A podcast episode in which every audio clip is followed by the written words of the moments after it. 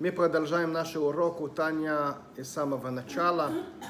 Мы на четвертый заключительный урок, четвертой главе. И поскольку что у нас было три урока и много насыщенная тема, я попытаюсь сейчас делать какой-то свод того, что мы учились.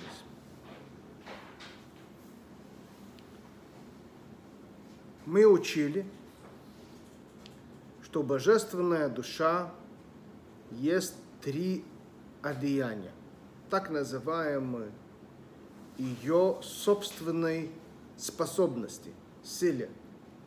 Они не называются силе, как называли, например, 10 атрибутов. Хохма бина дас, разум, или хесед гвура тиферес, любви, ненависть, страх, которые мы говорили в 3 главе.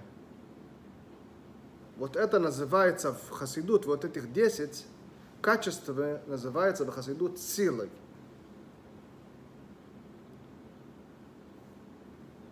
В 4 главе мы учим, что у душа есть еще 3 способности, которые мы не назовем силой, а назовем их одеянием. Почему они одеяния? Потому что они как будто бы как инструмент для реализации силы. То есть силы, 10 силы, которые мы о них учили в 3 главе, должны реализовать себе в жизни, воплощать себе в жизни. Да? Хохму бину дас должны реализовать в учении.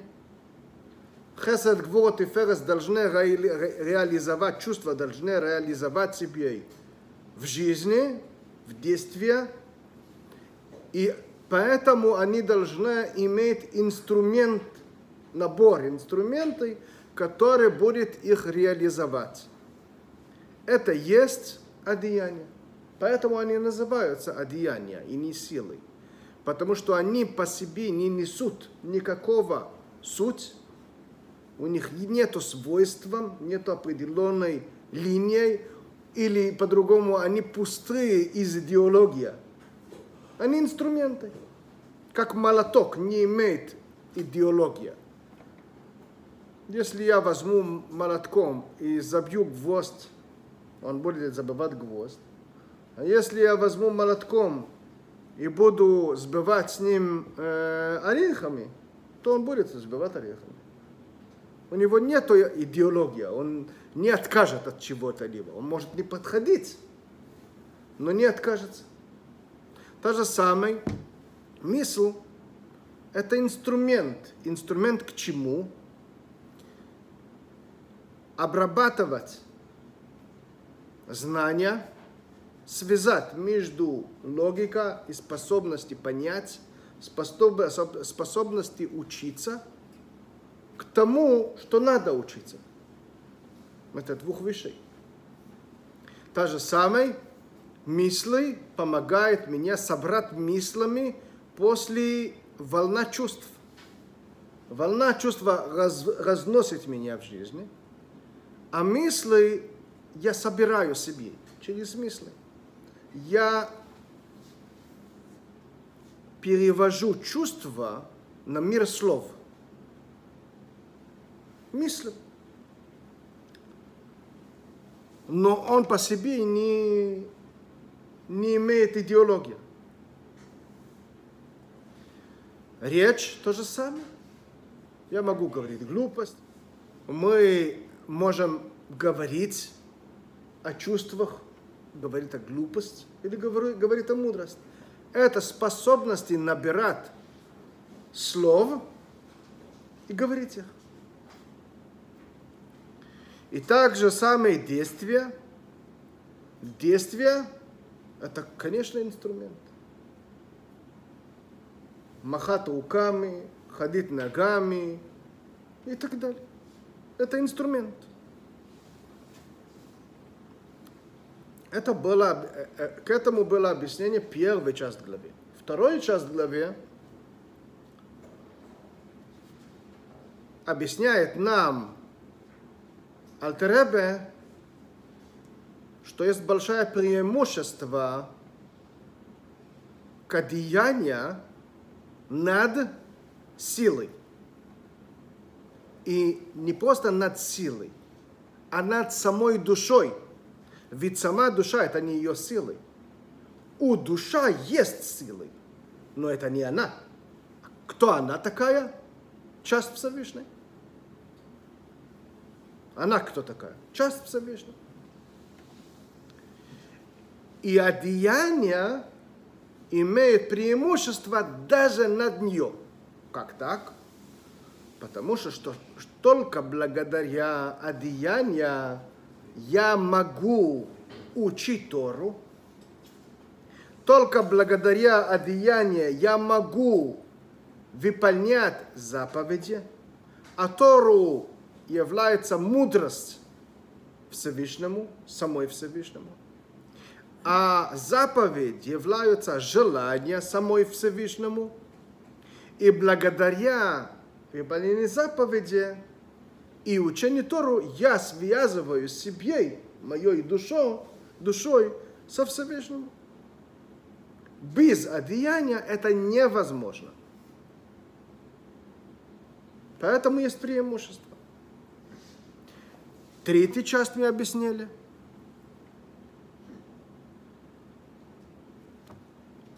Мы углубили понимание, что это означает связаться со Всевышним через его учение Торы и заповеди. Учение Тору мы объяснили, что это самой мудрость Всевышнему, того, что она видоизменяла. И она теперь говорит о законе поделения земли или какой-то проблемой с животных, которая ударила другой животное. Это видоизменение святая Тору, как она выглядит, о чем она говорит, когда она находится в верхнем мире, где земля еще нет, и бык не ударил другого быка. Но тем не менее, это только видоизменение. Но внутри есть мудрость Всевышнему, который, когда я, благодаря мысли и речи, произношу учение Тору и подумаю о учении Тору, и моя, благодаря мысли и речи, моя внутренняя сила будут способны понять ее, также благодаря моя рука, мои рук и ног, благодаря мой рот, да, и слух, и нос, я способен выполнять 613 заповедей. Каждого из них, из заповедей, это желание лично Всевышнего. Он хотел. И когда я выполняю, я связываю себя со Всевышним. Поэтому есть огромное преимущество именно одеяния над всего. Okay. Теперь мы идем под концу. В 57-я страница на русскоязычный перевод Ребе говорит следующее. Велахен омру. И поэтому говорили мудрецов. Йофо шо ахас. בתשובו ומעשים טובים בעולם הזה, מכל חיי העולם הבא. Лучше один час это не 60 минут, один час это чуть время,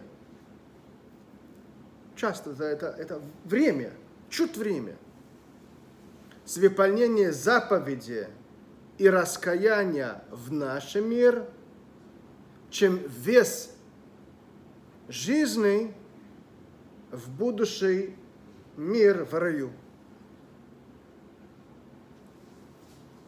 Нам надо понять, что это за слова.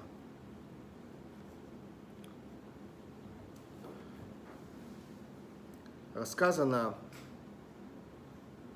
что Альтер Ребе однажды после нескольких месяцев обучения с его другом Хавруса, Хавруса это друг для обучения в хасидут и кабале, его друг называли тогда Рабби Авраам ха-Малах, ангел. Он был сын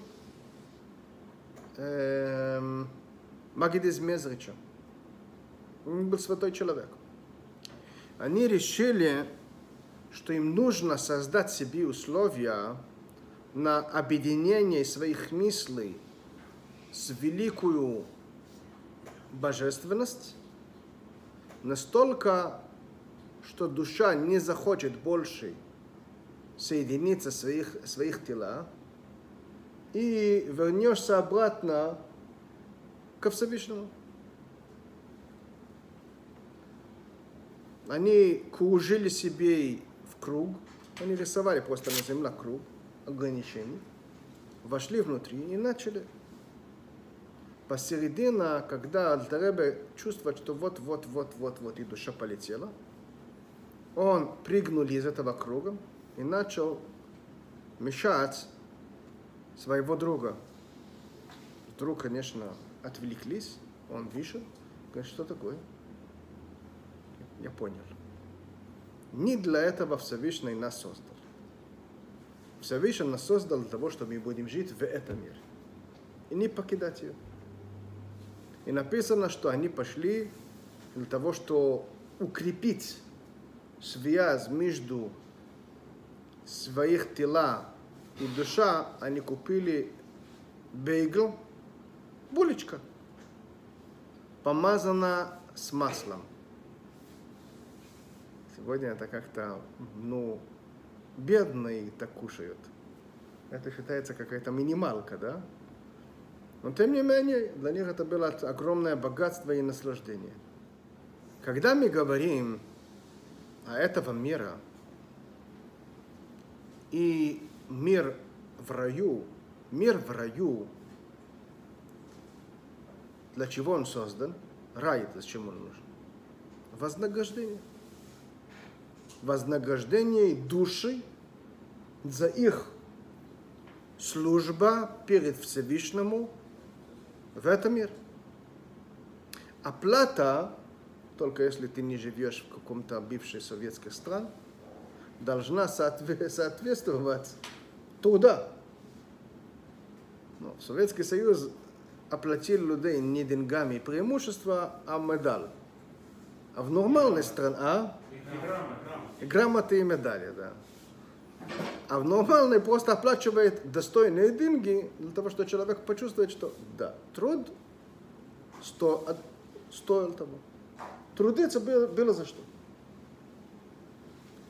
То есть, если мы говорим, что Всевышний создал рай для того, чтобы расплатиться с нами за наши труды в этом мире, то есть рай должен поистине соответствовать нашему труду.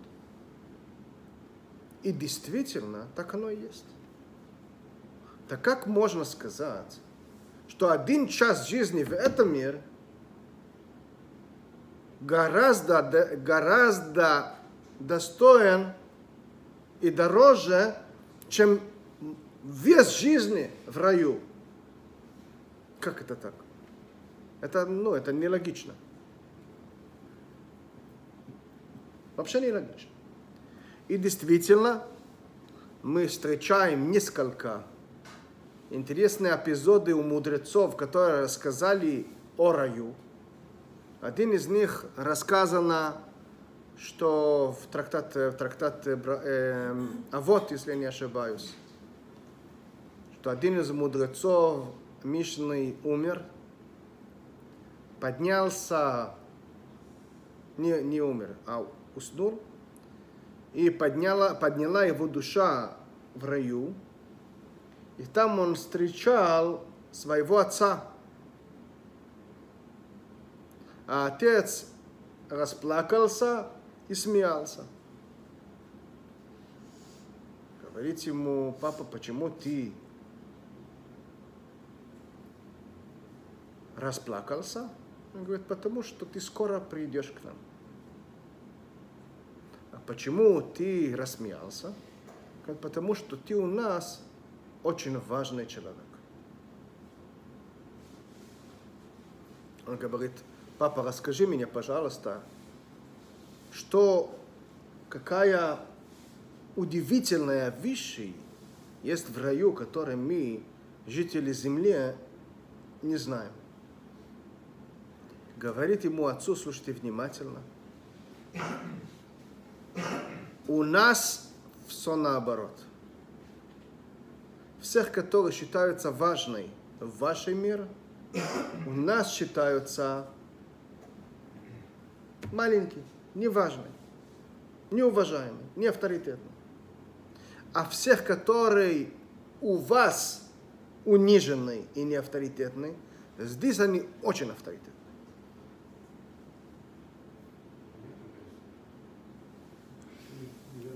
То есть,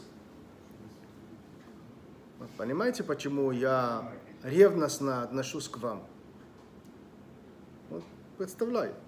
Все считают, что я получу что-то хорошо, я получу там обжалу. То есть, что такое рай? Я не заканчиваю там этого беседа.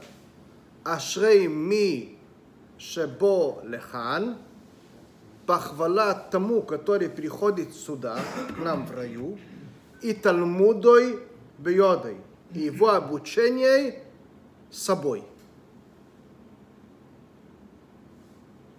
То есть, расскажу еще один очень интересную историю. Реб Зуша из Аниполя однажды зимой перед субботу ехал в каком-то город, еврейский город. Был снегопад, очень тяжелая погода, но это было под летом, и поэтому уже льда была такая хрупкая, и ехать, сократить дорогу через река было опасно. Тогда было привычно съехать на реку и просто ехать на льда, зима. А это было уже опасно. Но тем не менее, в субботу вот-вот, погода навалилась, снег. Было очень тяжело ехать, они боялись опоздать к субботу. Поэтому извозчик решил сократить дорогу в соответственности себе. Они вошли в реку, на льду начали кататься быстро. И обвалился. Обвалился, что сразу начинает тонуть. Тяжелая часть. Карета. Начинает тонуть. Карета сидел. Реб Зуша. Естественно, он первый тонул. И как вы знаете, когда ломает этого льда, что надо делать? Отойти от... Пролом. Да, пролом, потому что они начинают тоже. А извозчик был очень ответственный человек. Он прыгал внутри, таскал Реб Зуша, бросил его далеко из пролома и сам тонул вниз. Ну, конечно, услышали крик, мы видели это издалека, из города, пришли, спасли Реб Зуша из этого ситуации. Но извозчик уже спасать было никак. И вот такое тяжелое чувство, что он потерял близкого человека. Он зашел в синагогу в субботу вечером, в пятницу вечером, положил голову на руках на столе. И иудеи не смели начинать молитву без него. Спустя несколько часов он поднял голову и начал молиться. В трапезе спросили Реб Зуша, что с извозчиком. Он говорит: я мой извозчик нашел и вытащил его из ада. То есть он свои способности объяснил, куда, кому надо было объяснить в суда, в небесные судьи, вытащить его из ада, что не надо его положить. Спросили его хасидов: а в рай он попался? Он говорит: нет, невозможно. Почему невозможно?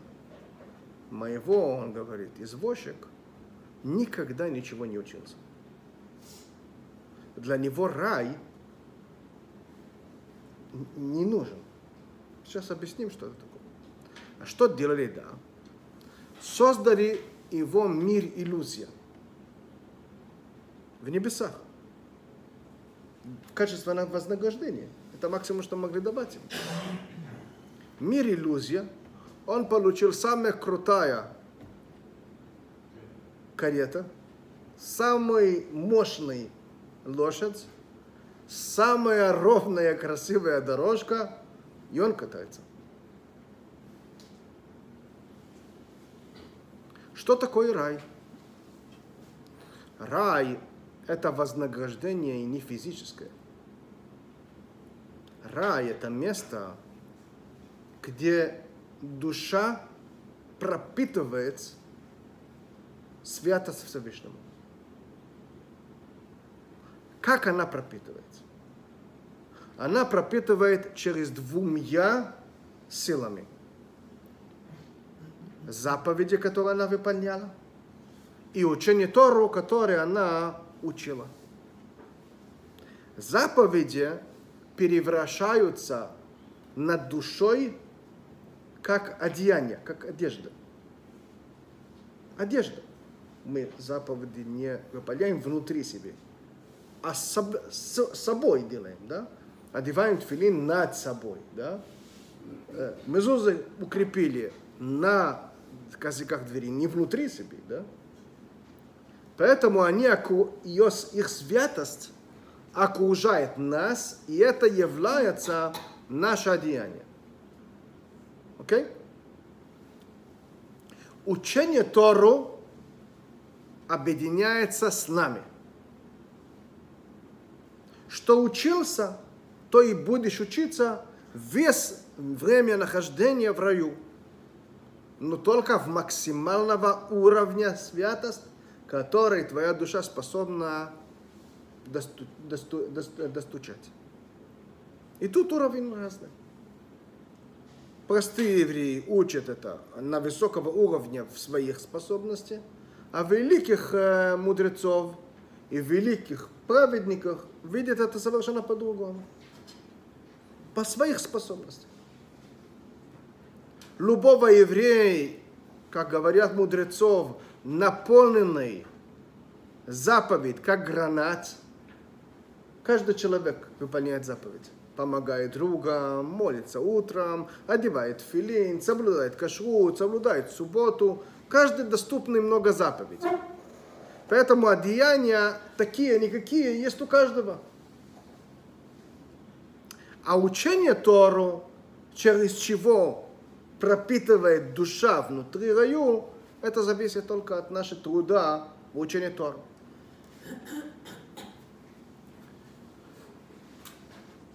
Но это означает, что благодаря того, что я делал тут, я получу там на высшей, в разы больше, чем я выполнял здесь. То есть одевание тфилин выглядело меня в таком-то уровне святости, я раскрыл себя здесь. А в раю я раскрою одевание тфилин в 1000 раз больше. Но тфилин, который я одевал здесь, не там, здесь. Вот, отрывок Талмуда, который я учился здесь, и понял, сколько мог, в тысячекратные разы я его увижу и пойму в 1000 раз лучше. И буду наслаждаться моим пониманием, но который я учился здесь. Поэтому говорят мудрецов, что 1 час в этом мире стоит дороже намного, чем много лет в раю. Почему? Здесь я делаю накопление. Если я приду сюда бедный, накопления нету. Это простое объяснение слова мудрецов. В Хасидут, вот, глубокая часть Тору объясняет это совершенно по-другому и намного глубже. Как она объясняет? Как мы объясняем это здесь? Здесь, когда я выполняю заповедь, я выполняю желание Всевышнего. Я связываю себя со Всевышним. Когда я учу здесь Тору, я выполняю заповедь учения Тору здесь и понимаю заново и заново мудрость Всевышнего. Когда я иду в раю, это нет. Я не могу выполнять заповедь. То есть я не могу связывать себе больше со Всевышним. Что есть? Маему шамаему. Больше нет. То есть там нету эта связь, которая заповедь совершает. Что было, было, а новой нет. Поэтому потеряна возможность и функция, которая делает одеяние. Одеяние связывает меня с Богом, самой Бог, самой Творец. Это в раю нет. Поэтому 1 час выполнения заповеди здесь дороже намного, чем любое время в раю, потому что там эта связь с Богом нету. Теперь почитай. Ки. Почему это дороже? Ойлом хабо, будущий мир в раю, ушенеханин бизи вашхину. Это наслаждать и святость шхина. Шеху тайнуга сого, который воплощается и выглядит через наслаждение, достижение понимания. Ни одного из сотворенных, даже великих сотворенных, например, мы, праведники, постичь, они могут понять только часть святости со Всевышнему. И поэтому это называется Зива Шхина, святость Шхина. Но достичь и удержать Творцу самой, нельзя это понять. Когда можно достичь и держать, объединяться, уединяться со Всевышнему через выполнение заповедей и учение Тору. И тогда Иазайи Мислабешес Бакодош Бухумамиш, и тогда мы объединяемся с самой Всевышнему, самой Творцу. Да и раз, как мы уже учили, что Всевышнему ее Тору и заповеди одни. Говорит Ребе, все очень понятно. Но в конце концов, когда я выполняю заповедь Филин, а я не вижу там Всевышнему, я вижу там коробки. Когда я кушаю, физически кушаю, в субботу вкусный чонт, или кугл, или гефильтефиш. Тут нет Всевышнего, тут есть гефильтефиш, тут есть чонт. Когда я одеваю цицит, там шерсть на мне, я не вижу Всевышнего. Я это не вижу. В раю вижу. Здесь не вижу. Когда я учусь о поделении земли или соблюдении субботы, я учусь о земле и ее законоразделении. Я не вижу Всевышнего, а в раю вижу. Получается, говорит человек, хорошо, что вы говорите, что я объединяюсь со Всевышним, когда я выполняю его желание. Но это же не чисто его желание. Она, это желание воплощало плоть, которая выглядит филин. Или мудрость, которая выглядит сейчас земля. То есть это не Всевышний. Понимаете? Говорит Ребе, нет, не ошибайтесь. Это четко, как увидите любимый человек, брат, который не видели годами. Вы ждете его в аэропорту, он выходит из терминала и падаете друг на друга и обнимаетесь. Вы не говорите ему, слушай, снимай себе шубу, снимай себе рубашку, я хочу чувствовать тебя.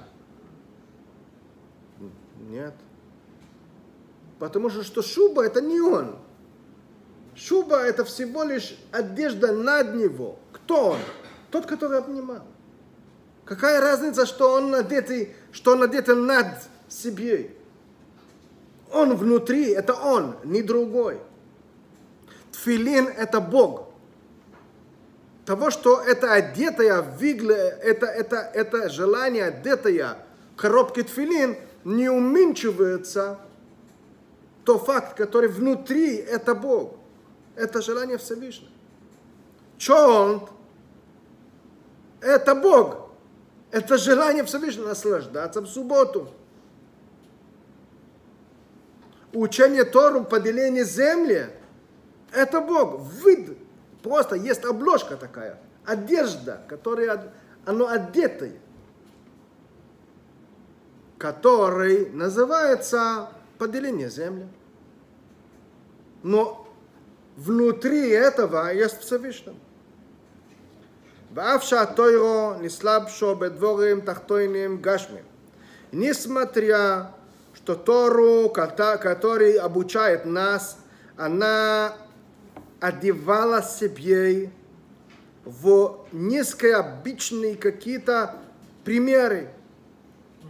В земле, в животных всяких разных, в ситуациях человеческих. Это как будто бы я обнимаю королом. Нету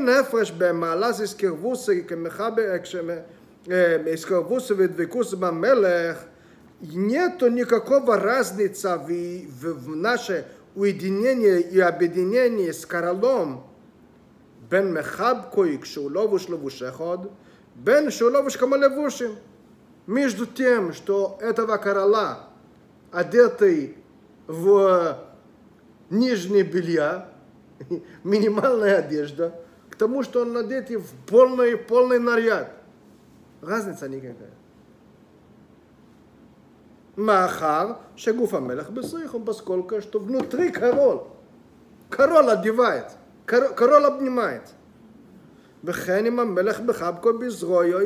Также, если король просто откидывает себе там, руки, как любезная. Даже если этого рука, одетая в разных костюмах, не имеет никакого разницы. Внутри это есть король. Так написано. Когда мы учим Тору, Всевышний нас обнимает по-дружески с правой рукой. Она